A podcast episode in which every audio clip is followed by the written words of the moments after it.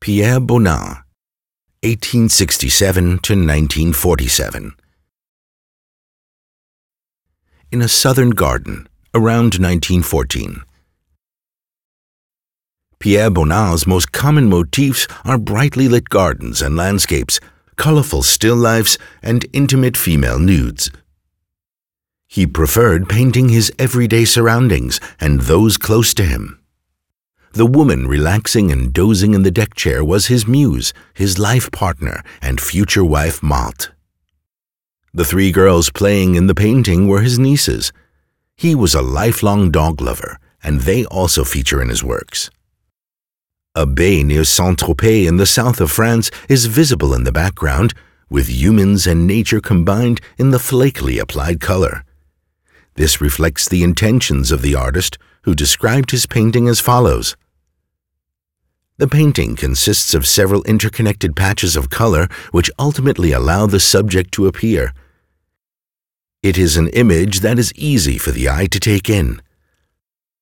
Aside from the Impressionist paint application and blurred contours, the mixed colors, shimmering light, and unusual perspective are typical of Bonnard the latter making it difficult to make out some of the shapes at first glance.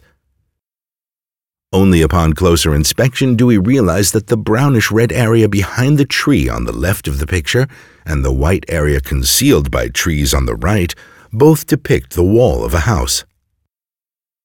A small square window, brown door, and roof are also visible on the house on the right side.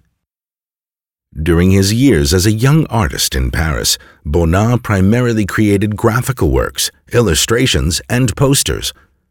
After the turn of the century, he increasingly turned his attention to painting. Following his first trips to the south of France, from 1910 onwards, the colors in his pictures became increasingly intense and infused with light.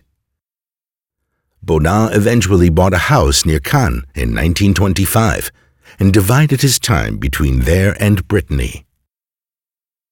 This painting of Marthe in a southern garden was added to the museum's collection when it was presented as a gift from the Canton of Bern to mark the reopening of the extended museum in 1936.